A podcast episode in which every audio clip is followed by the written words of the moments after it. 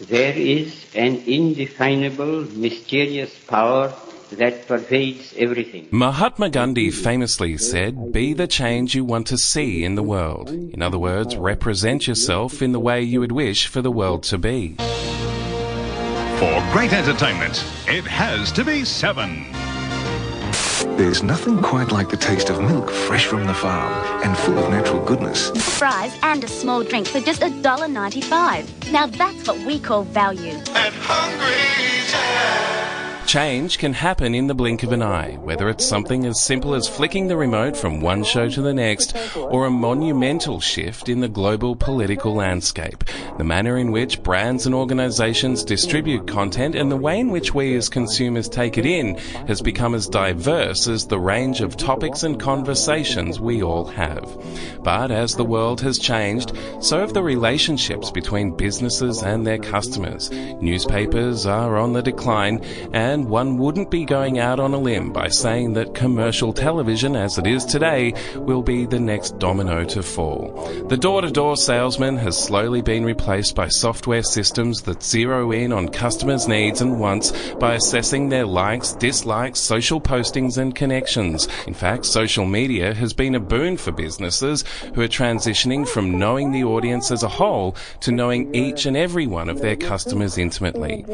The 2016 Sensis Sensis Social Media Report laid out the state of play with Australian businesses and consumers. 69% of Australians have taken up social media, with Facebook being far and away the channel of choice when it comes to posting content, averaging around 13 hours a week per person of scrolling and liking and viewing and sharing and all of the above.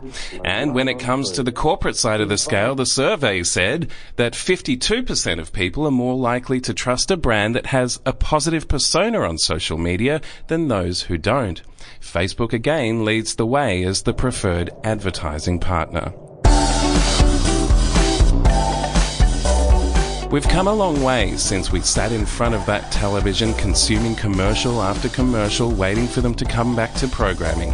Nowadays, with advertisement free streaming and digital recording, the corporate world is seeking a new stream, a new channel to reach and inspire their customers. Some have adapted to the change while others have been left in the dust, unable to keep up with today's fast paced world. So, how do we adapt to the chaos, the thumb scrolling, Snapchatting world and find a true identity for our business, our brand, amongst all that noise?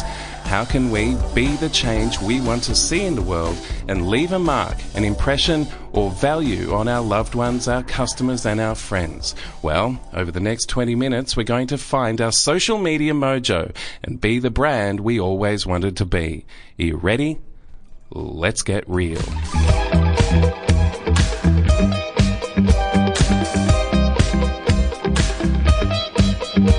My name's Rakhal Ebeli, and I'm the founder and CEO at content marketing and brand publishing agency Newsmodo. You can follow me on Twitter, and please also subscribe to the show if you haven't already on SoundCloud and iTunes, where you can also leave us a rating and review. Today, our guest is one of the biggest names in marketing and digital strategy in Australia. He's founded his own communications brand whilst also chairing the B2B Marketing Leaders Forum. His name is Gavin Heaton, aka the Servant of Chaos, and he's been kind enough to join me now. Gavin, thanks so much for joining us on Brand Storytelling. How are you doing today? I'm doing fantastically, thanks. Now, if we step back for a second, I'd love to hear more about how you actually got into the world of marketing and what that led to with what you're doing now at the Disruptors Handbook.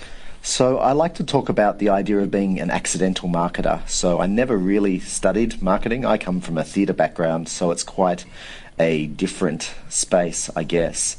Um, but at the same time, it's very similar. So we've, I've always had an interest in audiences, so it made sense that when I started to uh, I guess, do marketing, um, I didn't realize it was marketing. I realized it was just mm. engaging audiences. Um, it just so happened that that's the team that I sat in. And when we start working on strategy when it comes to marketing, audience personas are generally the first thing we look at. So it must have been something that you felt very comfortable with uh, working on in those initial conversations. Yeah, a- absolutely. And one of the things I think that was interesting was because I'd always had that audience focus. Um, back when I first started, uh, you know, audience personas didn't really exist. You know, we were just making this stuff up as we went. So I was, I was uh, trying things out, finding out whether it worked, and then going from there. And now you're working on this incredible project, the Disruptors Handbook, which is really an innovative hub for content marketing and digital publishing and marketing in general. Tell me a little bit about the work that you're doing and how you ended up with this really exciting, I guess, space that you're you're on the cutting edge of marketing with. Yeah, so I, I realized um, some time ago that I had been working in marketing innovation for a long time. I've always been interested in doing new things with the technology that was coming through, but didn't really think of it as something different or as a thing um, until I was doing some work with PwC. Uh, and they were looking to start some new businesses, and they looked at my background and they said, "Well, we can see from your background that you've started many um, businesses within organisations, and, and that's kind of what we're looking for. Um, can you give us um, some of your time to help us do that? So I ran a couple of startups with them, uh, internal startups with them, and to me it was always the same sort of process. And I've been doing this for you know 20, 25 years. Uh, and that is starting new marketing businesses or starting businesses with a marketing focus because I've always looked to the audience.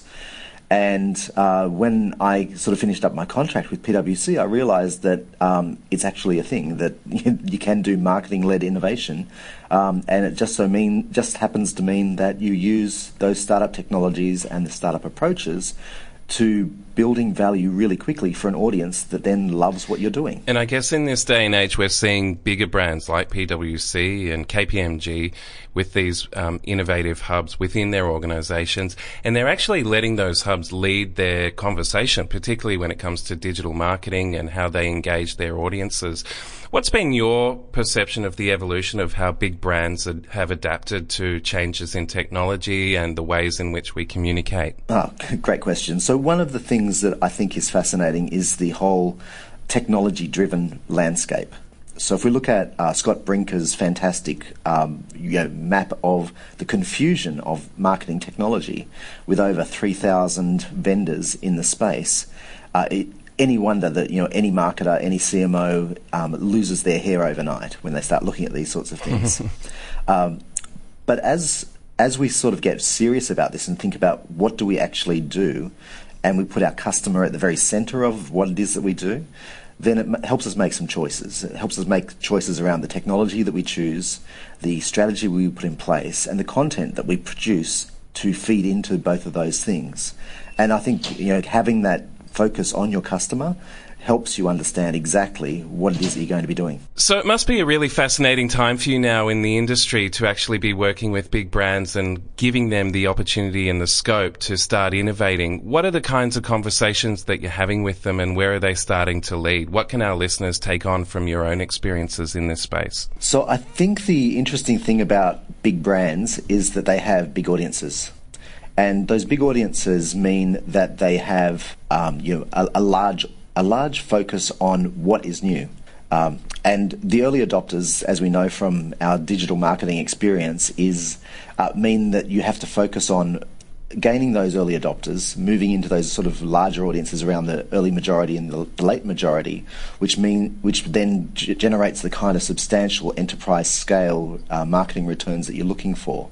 So these innovation programs, while they sound like they're um, difficult and challenging, what they do is they accelerate and build your own innovation brand within the business and within the market, mm. and allows you to start thinking about what it means to be an, an, innovative brand these days, because it's no longer just about what it is that you're saying you're doing, it's all about what you're doing and how you're doing it and how that relates to the purpose of your brand in in the modern society. Yeah, fascinating.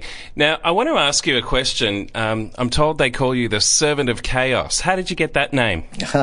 so that's a well, I think it's an, an interesting story, uh, but of, of course, you know, um, I I was working I was working with a large uh, consulting company, and they were being um, acquired by another company, and everything kept changing. And back then, I was uh, doing both marketing and comms, so I was uh, doing internal comms and I was doing marketing, positioning, branding, and and all of our execution strategies. And the landscape kept changing every single day. Each day I'd come in and there'd be something different. And the way that we kept up with um, not just our own internal team, but with the teams around the other parts of the country was to use uh, Yahoo Messenger back then. And uh, that was my so that was my mm-hmm. my um, my handle was Servant of Chaos.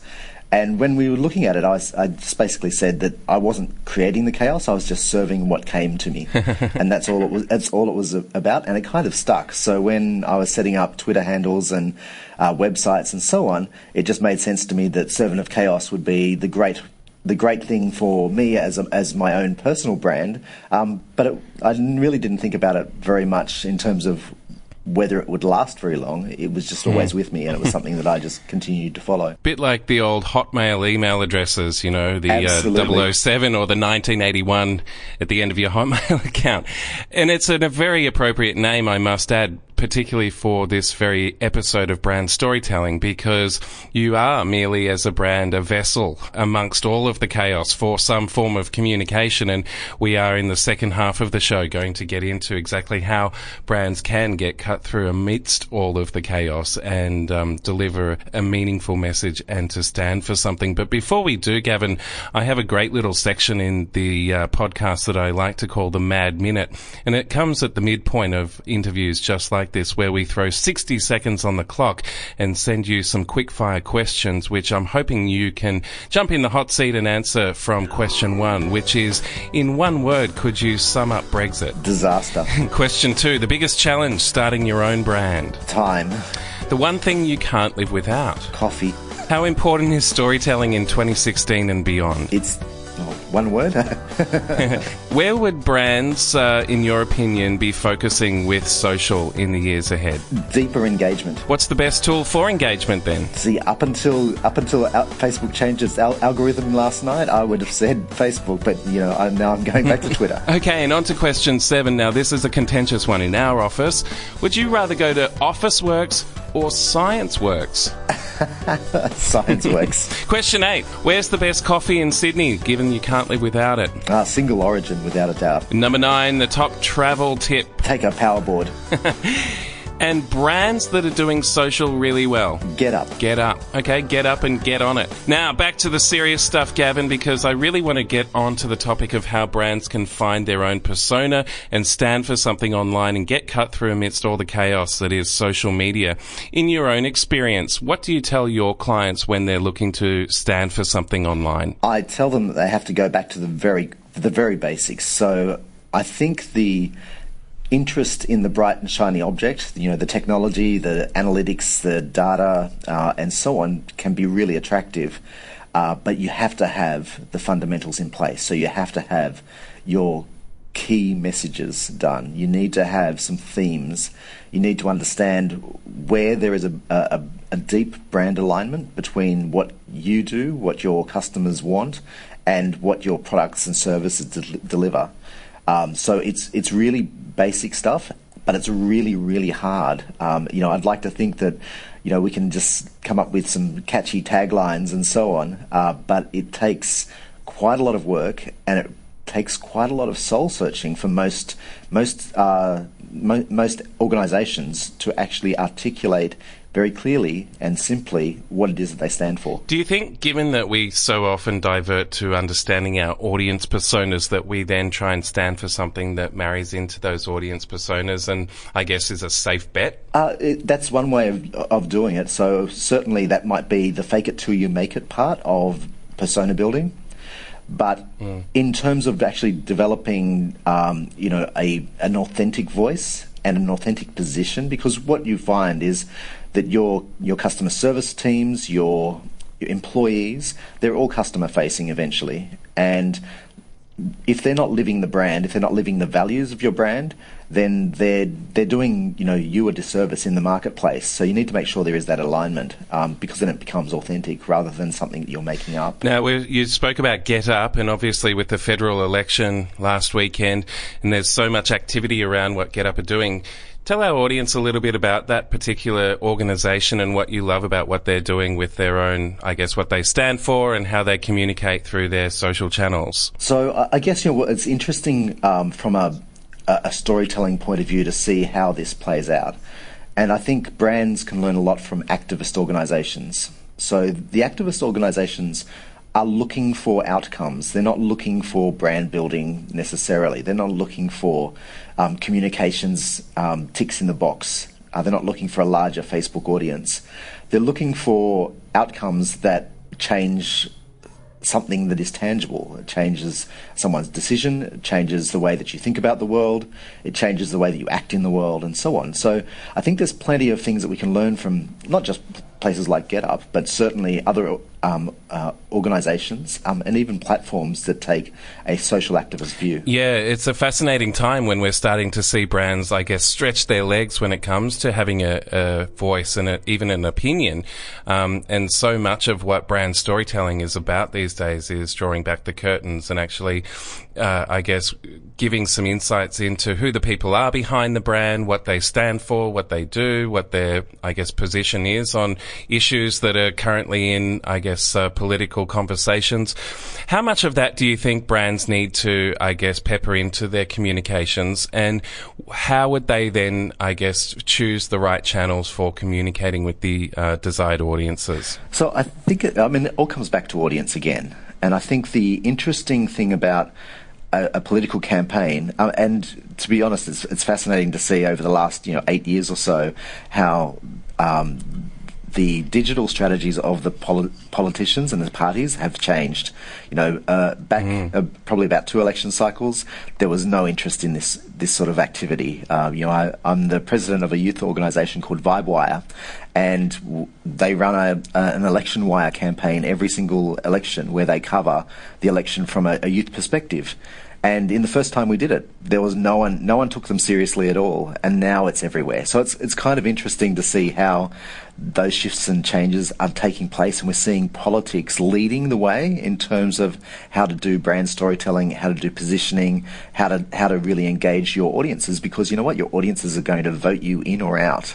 Um, and the and the brands can learn from this. So I, I guess you know, looking and understanding, almost like like a politician. What what it, what it, what's your polling look like today, and is someone going to buy your stuff? That's that's kind of the the angle we need to be looking at from a branding point of view. Um, and then understanding where they are. You know, are they on Facebook? Are they in, on Twitter? You know, is it a useful channel for them? Um, and what is that channel? What are the characteristics of that channel? So, you know, it's, it's pointless redirecting someone from a Twitter channel, for example, over to a website if really what they want is an answer in 140 characters, not another link. So mm-hmm. it's understanding the motivations and needs of your customers, understanding the channels and the way that they they operate, and also understanding some of the nuances of what that means. Yeah, absolutely. And I guess then getting that cut through, which is such a, a difficult thing. We talk about not just being, in, let's take the political example, a competitor of your own political uh, opponent, but you're also competing with all the other content that's out there and in front of audiences as they, you know, move about their day to day life lives and quickly jump on their phones and thumb through what's on social. There's so much that we're all being bombarded with. Um, it's very, very difficult these days to reach an audience in the first place, let alone do something meaningful that actually stays with them and, and asks them questions about coming back to learn more or actually had, have some ongoing uh, conversation with you or your brand. What are some of the examples that you've had in the past where brands have done that really well? And I guess what can we take out of that for our own lessons going forward? So I think the challenge with um, with most media and most content and most storytelling is that when you're doing it from a brand perspective, there are certain things you want to get across. So you, and what that tends to mean is you're you're talking about features and benefits all the time. And to be honest, that's dull. No one wants features and benefits. No one's no one really wants to know that until they're deeper in the buying cycle. But one of the interesting, I guess, campaign elements from GetUp recently is um, where they're using humour to tell the story of what the facts and figures tell you. So, the, you know, we all know that, and we we pay lip service to this from a marketing point of view that that facts and figures um, are logical and that they don't they actually don't sell anything for you. They just deliver the proof points. And yet we, we sort of lead out with, you know, 40% of people do this, or 60% of voters are going to do this, or, you know, 95% of, um, you know, enterprise buyers are going to look like X, Y, and Z, and they're going to make these sorts of bad decisions. Those sorts of facts and figures don't actually deliver the kind of outcomes you're looking for. But finding a storytelling approach to explaining and contextualizing those facts and figures is what's really important. And that's not that's something that we don't spend enough on. We don't do enough work on story strategy and we don't do enough of linking that into a demand generation strategy or a plan that's going mm. to deliver the business outcomes that connects your content with your audience in a meaningful way. Mm, mm, absolutely. Just on that, we actually just published a great blog piece on the Newsmodo website that goes through some of the um, brands that are doing great things on all the different social channels. So, for instance, the New York Times on Snapchat, HubSpot, Taco Bell in Instagram, you know, brands like Nike, obviously, MTV, and even Oreos. And you talked about Facebook, you know, some of the, some of the publishing that National Geographic and Microsoft have done on Facebook is just brilliant. So it is, um, you know, such a, a, wide open space when it comes to uh, social distribution of content. As we start to wind down, I guess what would be your nuggets and those gems that our listeners, particularly those in uh, digital content marketing, could take with them and say, you know, stand for something and take it on to a digital communication, um, I guess, ac- action point? So I, I really like the idea of testing and learning. And I really like the idea of putting aside a small amount of your budget and your time to do so. So um, you know, Google has their 20% time. Uh, various other organizations have a similar sort of concept. Uh, but I think we need to do this individually. We need to do that as individual marketers, as CMOs, as business leaders, and as marketers, no matter where you are in your career. Uh, to build your expertise, to try things out, to learn to experiment, and to understand the value of that experimentation, um, but also to learn the, the, importance of measuring whether it's effective. Because when you're doing it for yourself, if you're whether it's you know reading a, a blog, writing a blog, creating some content, whatever it happens to be, you you are investing in your own skills. You're investing in your organisation's capabilities, and it, you're learning vital lessons for the future of your own job. So I think doing doing the, the hard work of doing the work. Absolutely. And content marketing is hard work and I guess without a strategy there's no point publishing content even if it is just in snackable form on all those social media channels. And as we start to wind down, Gavin, where can our audience find you and what's next for you in 2016? So you can find me at servantofchaos.com and at servant at servant of chaos on Twitter, of course and of course at disruptorshandbook.com for if you want to get serious about your innovation strategy and your marketing led innovation. And it is time to get serious because, as I said, without a strategy, without an innovative approach to content and digital marketing, you're really going to be lost in the next financial year. So, Gavin, it's a really exciting space. We're very uh, fortunate to have had your time on brand storytelling. I'm sure there'll be plenty of exciting conversations to come. And thanks for joining me. Thanks for having me.